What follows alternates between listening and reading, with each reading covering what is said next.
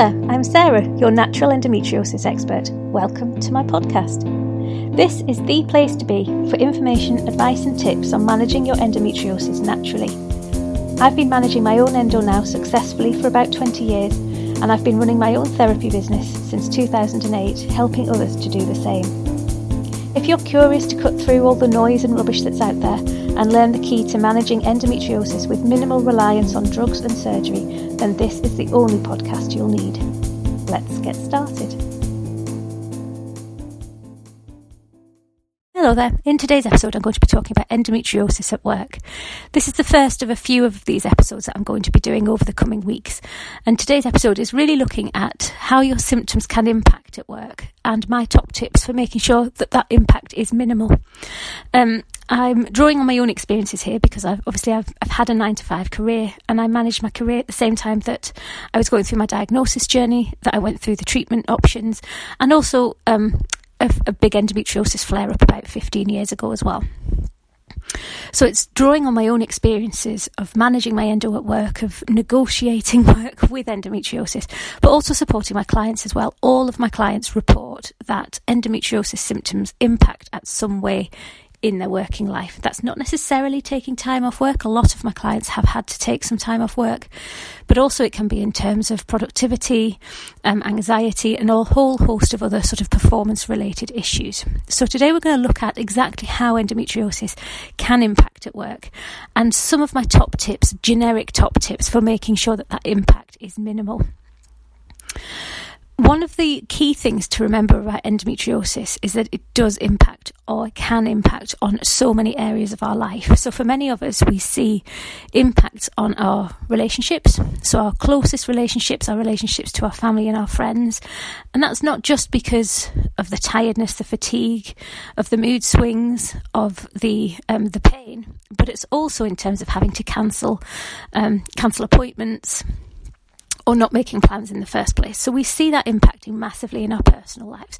We can see it impacting on our home life as well as the relationships in terms of doing things like housework, um, just general day to day activities.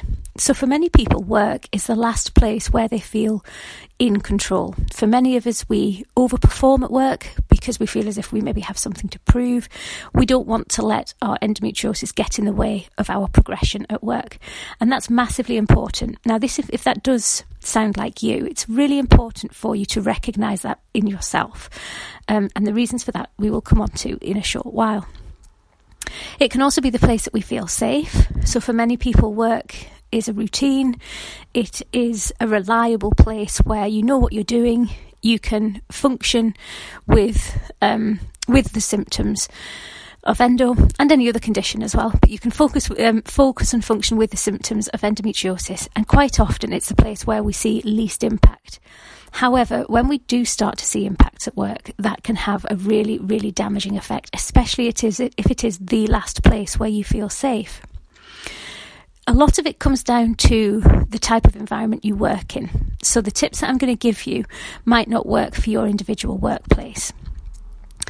Um, I started having conversations around endometriosis at work when well, I've always had them, but I started ramping up um, the sort of the reach of my conversations when the talk about menstrual health policies started to to really raise its head, probably about eighteen months ago now. Um, and for some some people see this as a great thing, and I know I've I've kind of been head to head with. Um, even in big endometriosis organisations who are championing these policies. And I don't believe that this is the answer.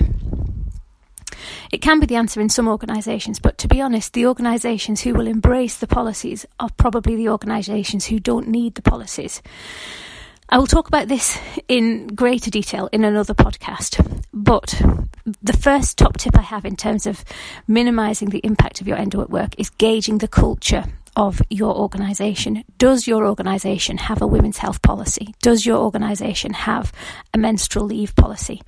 That's the first thing to check. And even check even before you have a, a flare up, before you're, you're struggling with your symptoms, because it's good to get a gauge on the culture of the organisation. If they do have a policy, then use it. Um, don't think that it doesn't apply to you. Don't feel that it's unfair um, of you to take that leave.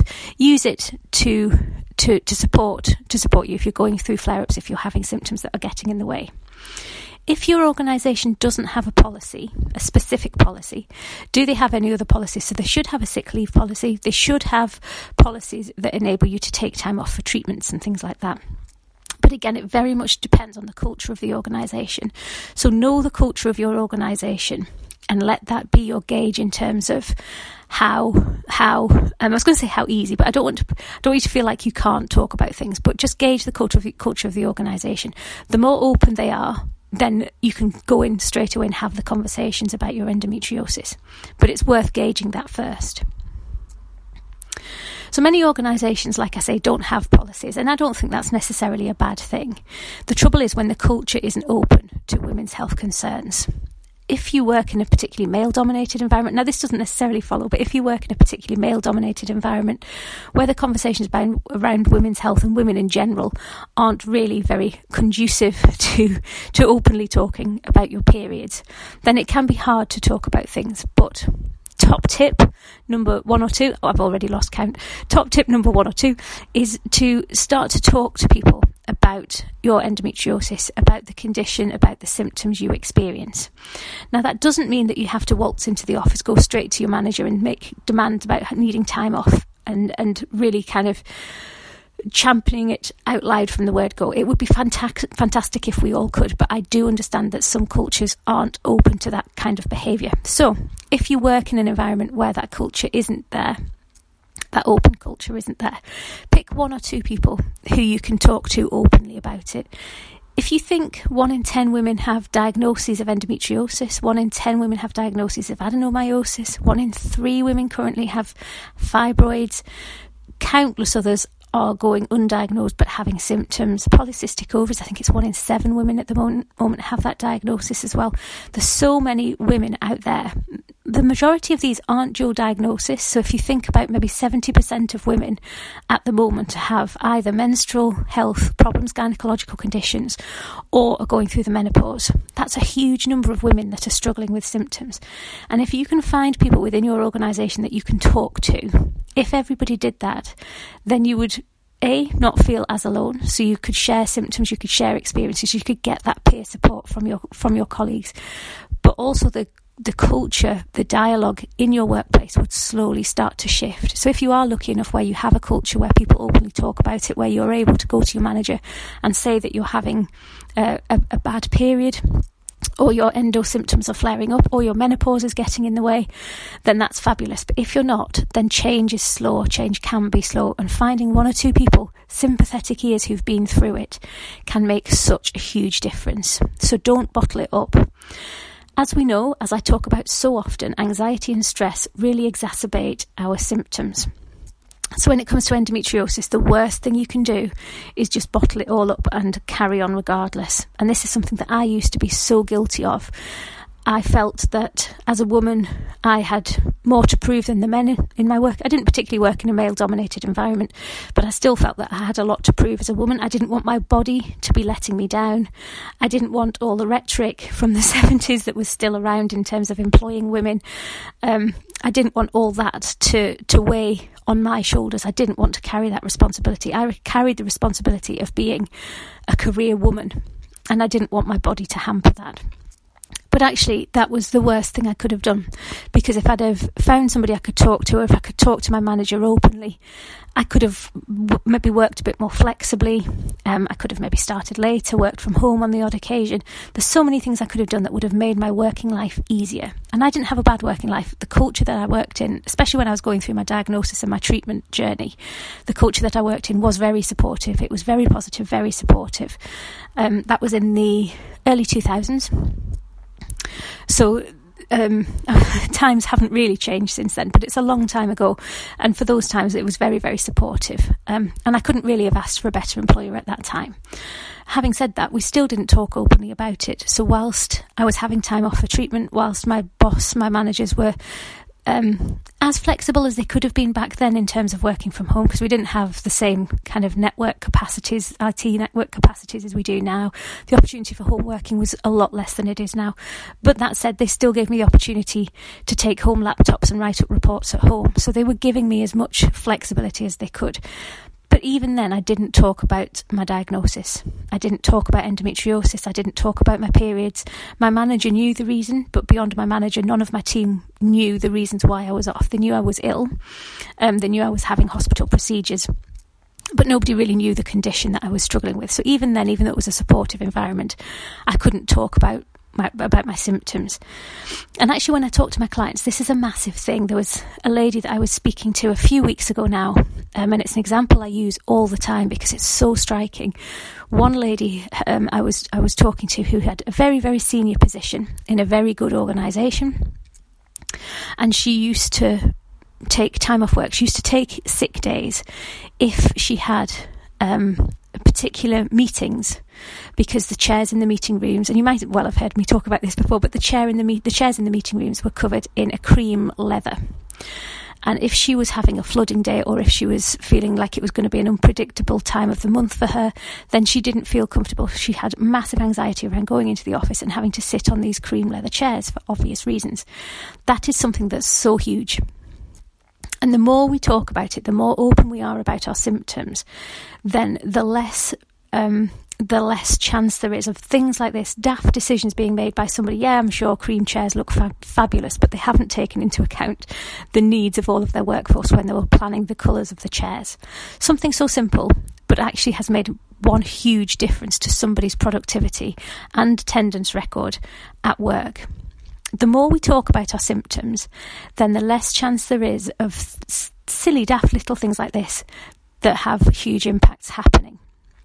So, for example, when I go back to my workplace, I never t- I never talked about those kind of symptoms. I talked about the symptoms that were a bit more relatable, maybe. So the bloating and the pain, because everybody knows what pain feels like. Sometimes it can be quite hard to to, to really accurately describe endometriosis pain, and the level of pain that that you feel sometimes goes unrecognised because a lot of people just link it to period pain. But everybody understands pain. So if you start to talk about pain and you say, you start to describe the pain you're in, the level of pain you're in, people do kind of have a, a bit of a gauge that they can go on. But when you start talking about flooding, when you start talking about clots, when you start talking about unpredictable bleeding, society and culture still deems that as kind of a taboo subject. There's still a lot of period shame around. I did a podcast episode on period shame, and it's actually one of the most listened to episodes that I've done. And it's so, so relevant when it comes to endometriosis at work because we don't talk about periods at work. In fact, we hide away periods at work. We don't talk about bleeding. We're not open in terms of our period products. Many toilets at, at, in workplaces still don't even offer period products to their staff um, even paid, even in vending machines. So it's still something that's very taboo. And when your when your symptoms are so linked to your bleeding, it can be really really difficult to talk about. But if you can find somebody, one or two people who you're close to, who you trust, who you can really start to have those conversations with, then that's the first thing to do. Because, like I say, if you start to hide your symptoms away, if you start to worry about your symptoms, if you start to take additional time off work or start to underperform because of your endo, that, and, that adds to the anxiety and that increases your symptoms. So, my next tip is all around that it's all around anxiety.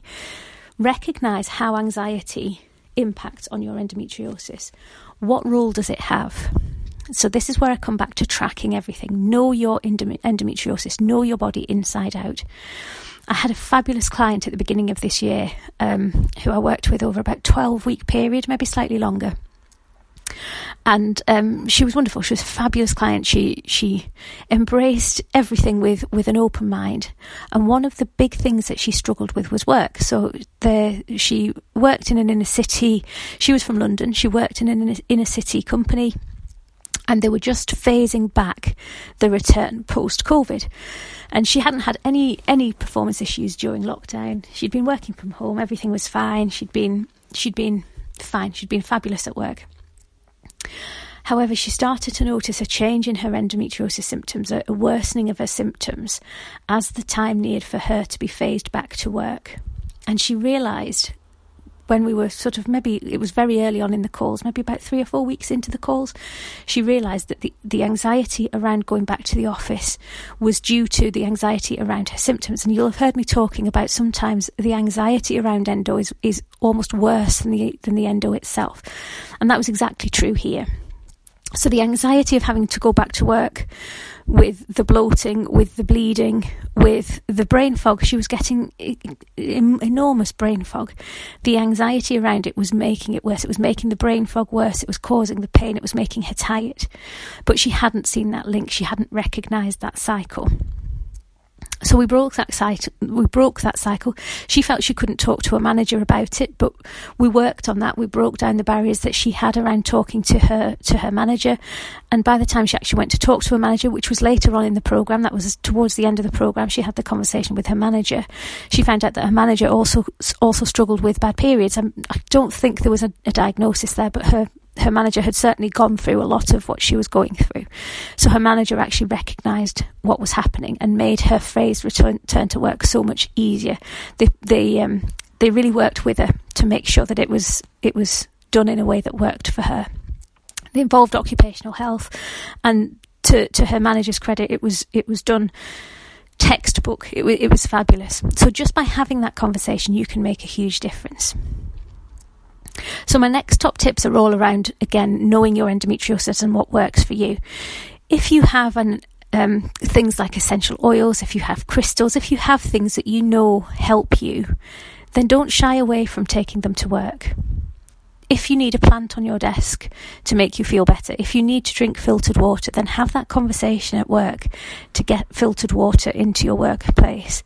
Take a plant into work take breaks, be strong, and take breaks if you need to have breaks. Even a five minute, ten minute lunch break on, on on the balcony or on the top of a fire escape somewhere. Just breathe in some fresh air. Make sure you're taking the breaks that you need. Remember, with endometriosis, movement is a key part of managing your endo.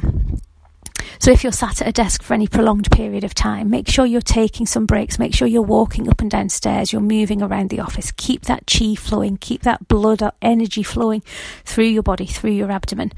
Learn a tummy massage technique so that you can do that maybe in the toilet at lunchtime or why hide it away?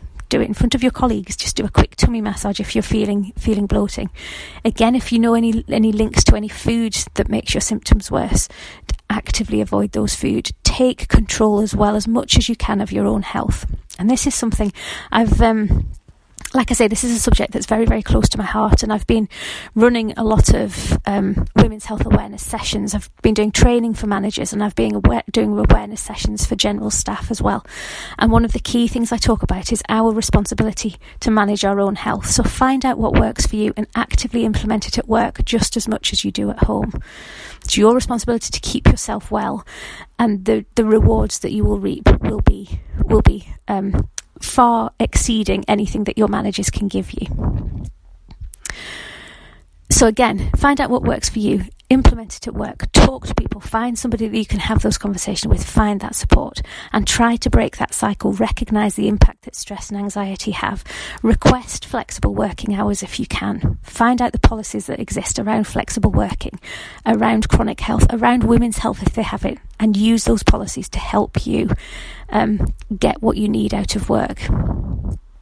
Don't try to battle through. Don't try to just swallow down your symptoms and just battle on regardless because that is going to make you worse ultimately. And that's the key.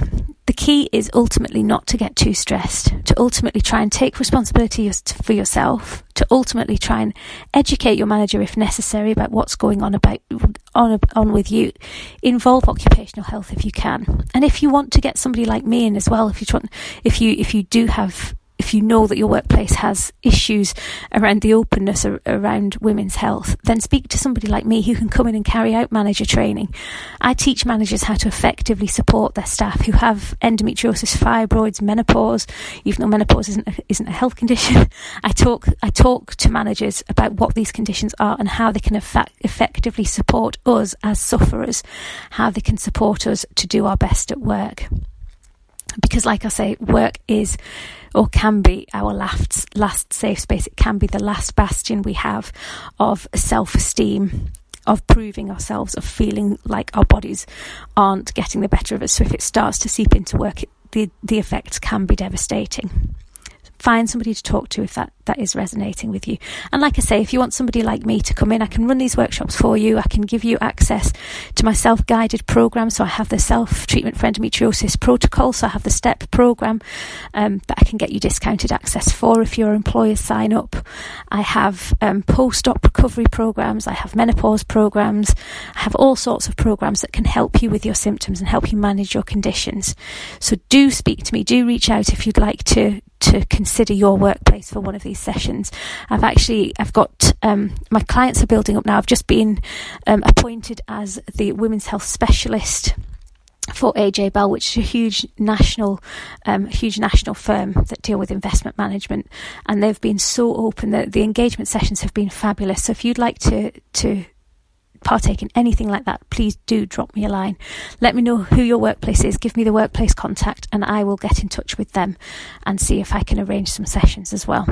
But if that does sound like you, keep an eye out for some more podcasts that I'll be doing around menstrual leave um, and around tackling the inequalities at work as well over the coming weeks. Okay. Thank you for listening to today's podcast. If you liked what you heard, then please hit the subscribe button and make sure you don't miss any future episodes. You can also leave a review too to help spread the word to managing endometriosis naturally to as many people as possible. That is my mission. And if this podcast has inspired you to take the next step to managing your own endometriosis successfully, then please head over to my website, naturalendometriosisexpert.com, to see different ways of working with me to bring that dream of living without endometriosis one step closer. Or, for less than the price of a posh coffee a month, you can also become a Patreon to this podcast and get access to a load more endometriosis resources, as well as my monthly endometriosis clinic question and answer session. See you next time.